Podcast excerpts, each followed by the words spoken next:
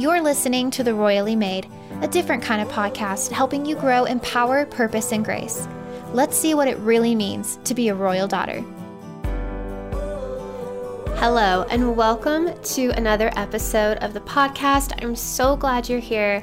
Thank you for joining me on my little corner of the internet. So, today I want to talk about how to practically face your giants. I think this is probably a pretty wide topic, facing your giants and all that, but I don't feel like we ever hear anything that can practically help you do it yourself.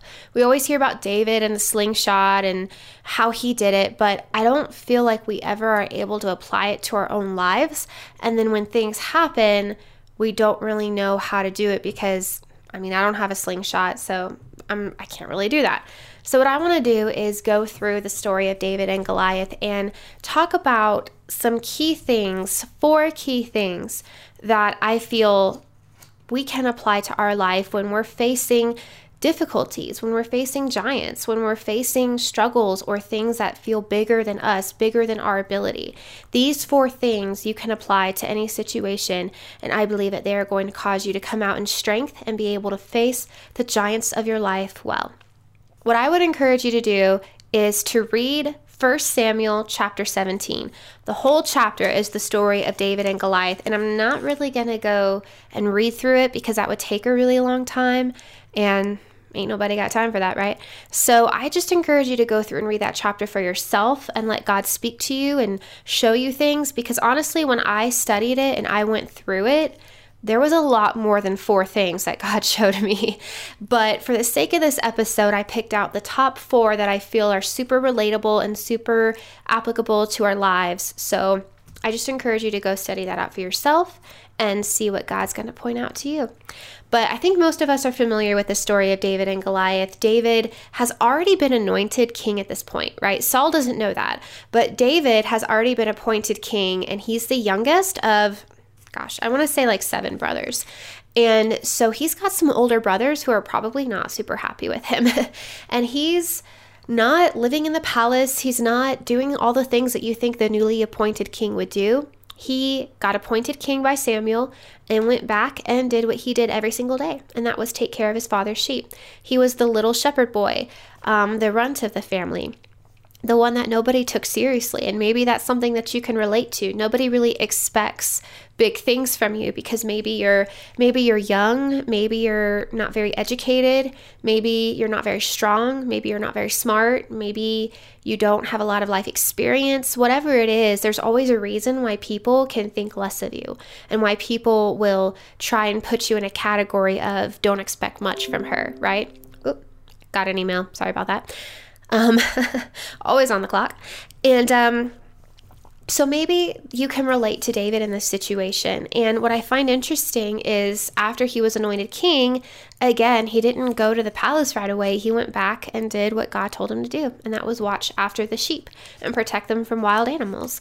And so maybe God, this is kind of a bonus point, by the way. This isn't one of my four.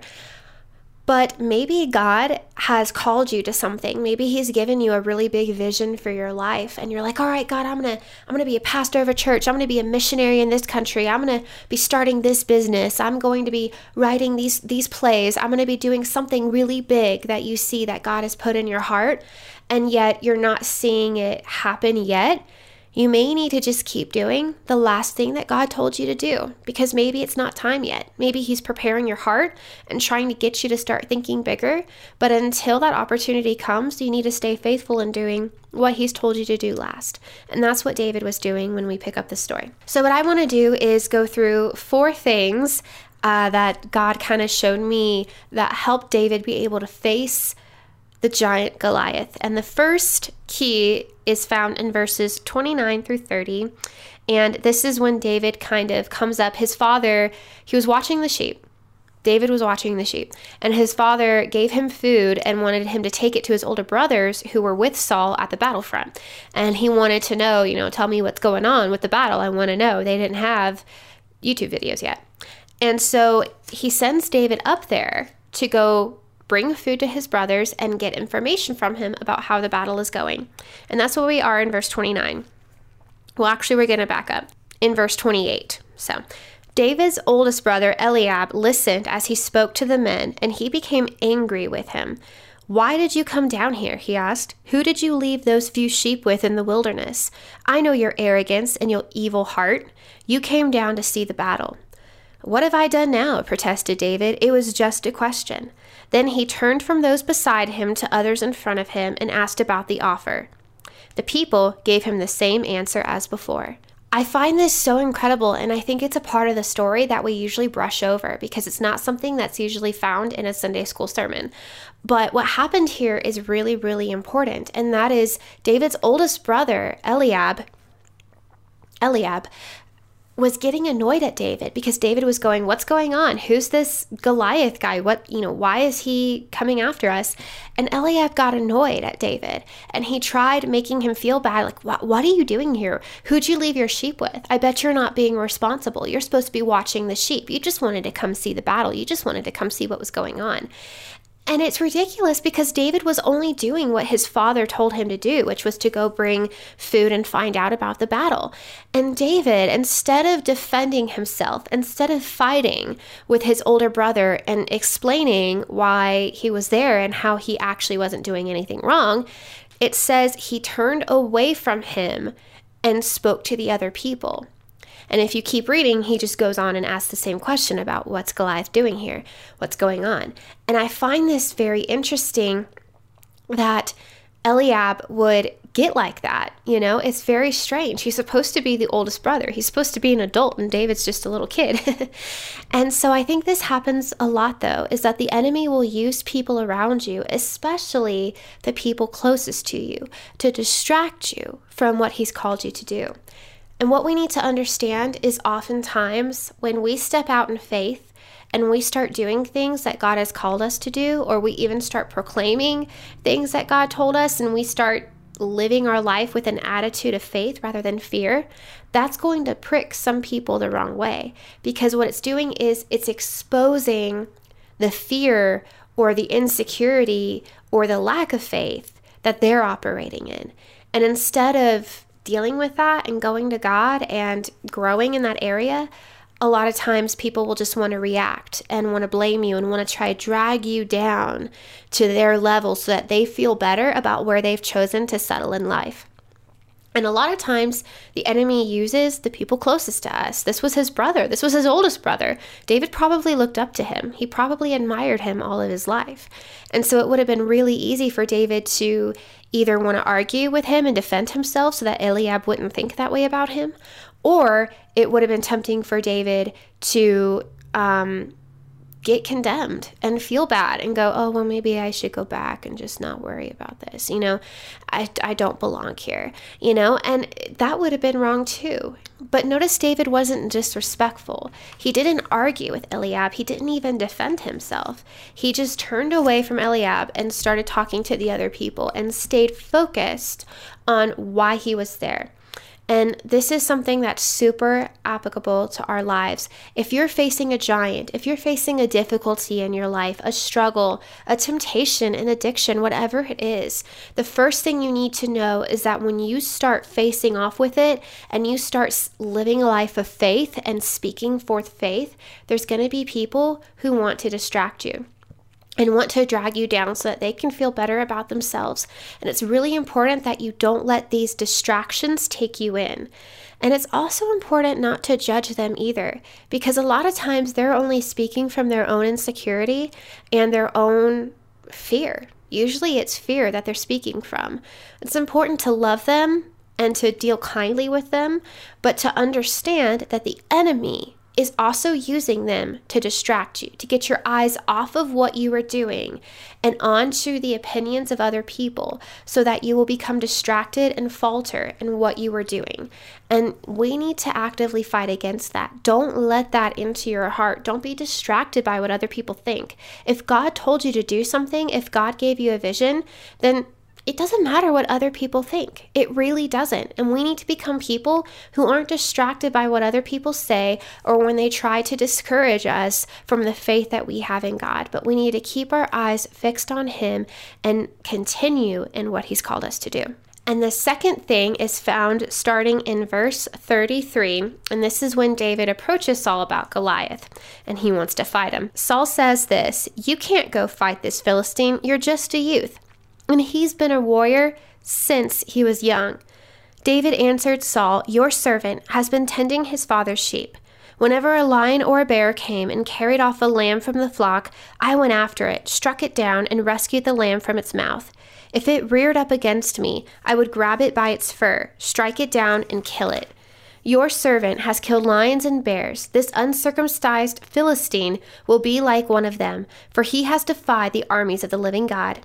Then David said, The Lord who rescued me from the paw of the lion and the paw of the bear will rescue me from the hand of this Philistine.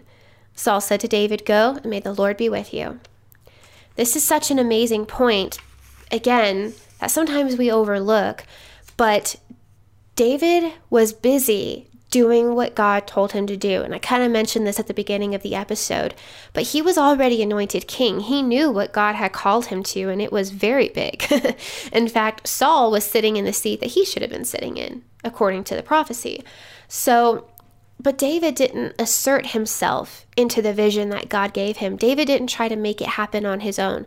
He was busy doing what God told him to do last, and that was protecting the sheep from lions, from bears. I mean, David was risking his life for these sheep. He didn't have to do that. He could have let one or two lambs get carried off by a bear or a lion rather than risking his own life just to save one lamb. I don't think his father would have blamed him too much for that.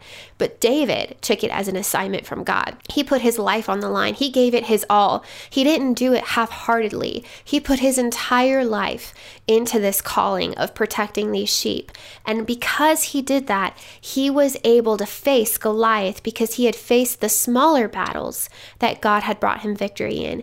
And too often, we don't want to face the small battles. We don't want to, you know, take the small things that seriously. We just want to be depressed. We just want to get in the flesh. We just want to gossip a little bit. We just want to be a little hurt and offended. We just want to be the victim for just a little bit because we deserve to, right?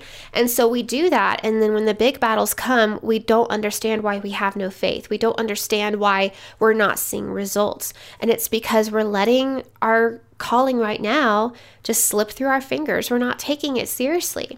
When you're faithful in the little, then you will be made faithful over much. And if you want to be able to face the giants that are going to come your way in this life, then you need to fight the small battles with purpose and with strength. We need to stay busy with what God called us to do now. God may have given you a really big vision. You may have a really big idea for what God has for your life, whether it's in ministry, whether it's in business, whether it's in the arts, whether it's in your family, what whatever it is, you probably have a pretty big vision. And if you don't, you need to get one. But once you do, it's going to be really tempting to want to drop everything and just focus on wanting to get that, wanting to get your hands on what you see. But what God is showing you is no, this is what I'm trying to grow you into. So, in order for you to become a person who can handle this, I need you to focus on what I've given you now. Whether that's a podcast or a YouTube channel, or whether that's a full time job where you're earning a steady paycheck, no matter if it has anything to do with your calling or not. Whether it's going to school and being a faithful student and doing well in your grades. Whether it's to serve another ministry right now and to learn and to help their vision grow. Wherever God has planted you right now, take it seriously and understand that that is what is going to grow you to become a person who can handle bigger and bigger things in the future. All right, the third key to facing your giants, I think, is actually really funny, and that's starting in verse 38. It says, Then Saul had his own military clothes put on David. He put a bronze helmet on David's head and had him put on armor. David strapped his sword on over the military clothes and tried to walk, but he was not used to them. I can't walk in these, David said to Saul. I'm not used to them. So David took them off. Instead, he took his staff in his hand and chose five smooth stones from the wadi and put them in the pouch in his shepherd's bag. Then, with his sling in his hand, he approached the Philistine. I really, really like this point, and that is you can't use someone else's armor. Too often, when we're facing difficulties or hard things or struggles in our life, when we're facing off with giants, we tend to want to look at what someone else did and we want to do exactly what they did and repeat it like a like a pattern, like a magic formula that's going to cuz it worked for them, it's going to work for me. The problem with that is you don't know why that worked for them. You don't know where that person's heart was. You don't know what God was trying to teach them and show them through their armor, through the way that God chose to bring it about in their life. And what you need to understand is just because someone else faced a giant that way doesn't mean that that's how God's asking you to face your giant.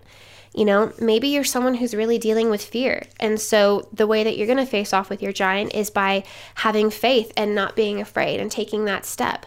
Maybe you're someone who needs to start declaring the word of God because you're someone who hasn't ever respected the word of God before. And so you need to declare the word of God of your situation. Maybe how you're going to face this giant is you just need to rest in his peace and rest in his finished work. Whatever it is, you don't know what that is based on someone else's life. And you need to make sure that you're not trying to use someone else's armor to face off with your giant. You need to go back to what God has been teaching you, what God has been showing you. Now, there is the armor of God in the book of Ephesians, and that's not what I'm talking about. The breastplate of righteousness, the shield of faith, sword of truth, those are all things that are for everyone, right? The word of God, faith, righteousness, these are all revelations of who you are in Christ. And those are all all things that apply to all of us at all times. So that's not what I'm saying. But sometimes we may be facing a sickness.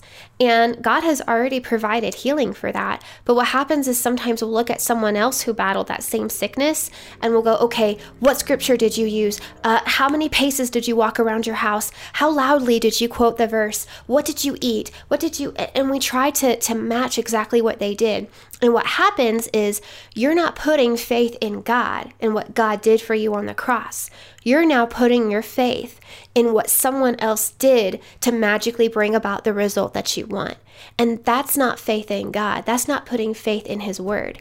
And so, what the enemy wants to do, if he can't keep you from wanting to stand off against this giant, he'll try and get you distracted with what someone else is doing and how someone else faced off with their giant. And while it's good to hear stories of people facing off with their giants, it builds faith because what God has done for them, surely He will do for you.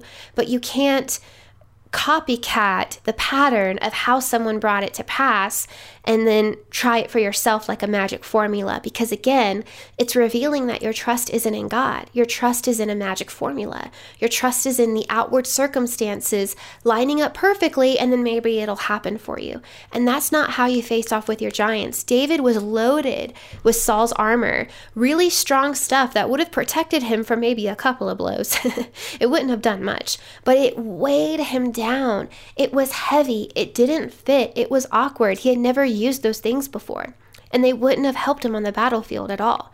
What he needed to do was go back to what he had used before with the lion and the bear. That's why it's so important to build a history with God. You need to build a history of God coming through for you, of trusting Him and using what's in your hands to bring about victory in your life. Because when you do that, you can use those same things for future battles. But it's really important that you don't forget how God did it. David didn't fight off the lion and the bear because he had a sword and a shield and armor and all of this amazing kingly stuff. He did it because he had a slingshot and he just trusted God. And that was how he was going to face off with Goliath a slingshot and trusting God. So, no matter what you're going through in life, make sure that you're not trying to put on someone else's armor. You're not trying to copycat exactly the way someone else did it, but that you're keeping your faith in God, what He's placed in your hands, what He's leading you to do, and what He's already done for you on the cross. All right, and the fourth and final thing that will help you with facing your giants is found in verse 45. David said to the Philistine, You come against me with a sword, spear, and javelin, but I come against you in the name of the Lord of armies, the God of the ranks of Israel. You have defied him. Today the Lord will hand you over to me. Today I'll strike you down, remove your head, and give the corpses of the Philistine camp to the birds of the sky and the wild creatures of the earth. Then all the world will know that Israel has a God. And this whole assembly will know that it is not by sword or by spear that the Lord saves, for the battle is the Lord's. He will hand you over to us. It is so important that we keep our trust in God's ability to fight our battles and not our own. And that's exactly what David does right here. When he walks out to face Goliath, he doesn't charge, he doesn't act before he can have a chance to be afraid. But what he does is he proclaims the victory before he has it. And the reason why he does it isn't it's not because he's trying to convince himself or because he's trying to convince others. He's proclaiming the victory because he knows it's already won because it's God's battle. And that's something that we need to remember when we're facing off with giants in our life is that we're not going to win because we're so strong. We're not going to win because we're so smart.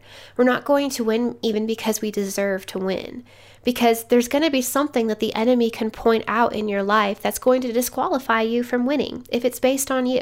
If it's based on you and your goodness, the enemy will find something to distract you with, to condemn you, and make you think, look, this is why you can't win. This is why you deserve this defeat. This is why you can't be victorious. And so it's important that we don't put our trust in our own strength, but that we instead put our trust in God, declare the victory before we've even received it, because we know that God has already won the battle and that we fully put our trust in Him. David had been um, you know, David wasn't getting distracted by the taunts of other people. He was staying busy doing what God told him to do and practicing with the sheep and with the lion and the bear and being faithful. He wasn't using someone else's armor, he was using the slingshot that God had been training him with. And he did all of those things. But at the end of the day, when he stood there on that battlefield with a little slingshot and five little stones, and with a giant Goliath in front of him, there is nothing that could have caused him to win other than his faith in God. And so when you feel like you're standing there on that battlefield and there's a giant in front of you, and you've been faithful in the small things, and you're using what God told you to use, stay strong in the knowledge that God is on your side. And when you put your trust in Him to help you through it, then the battle is yours. The battle is yours not because you are so strong, but because He is strong. He is always standing there right behind you, guiding your every move. You may not have the ability in the natural to do what you need to do to face off with the giants in your life. You may not have the education, you may not have the strength, you may not have the courage, even. You know, maybe you do feel afraid, and that's okay. But what you need to understand is that if you have a willing heart and you're willing to let God use you in big ways, then He will guide your hands, He will guide your mouth, He will guide your path, and He will lead you to places that you can never imagine, and He will cause the giants to fall before you because of His power and His strength and His might. Thank you so much for watching. I hope you enjoyed this episode. If you did, make sure to leave a rating and a review. And if you would like to hear more episodes from me, then make sure to subscribe to this podcast. Thank you so much, and remember until next time to write the story of your life well.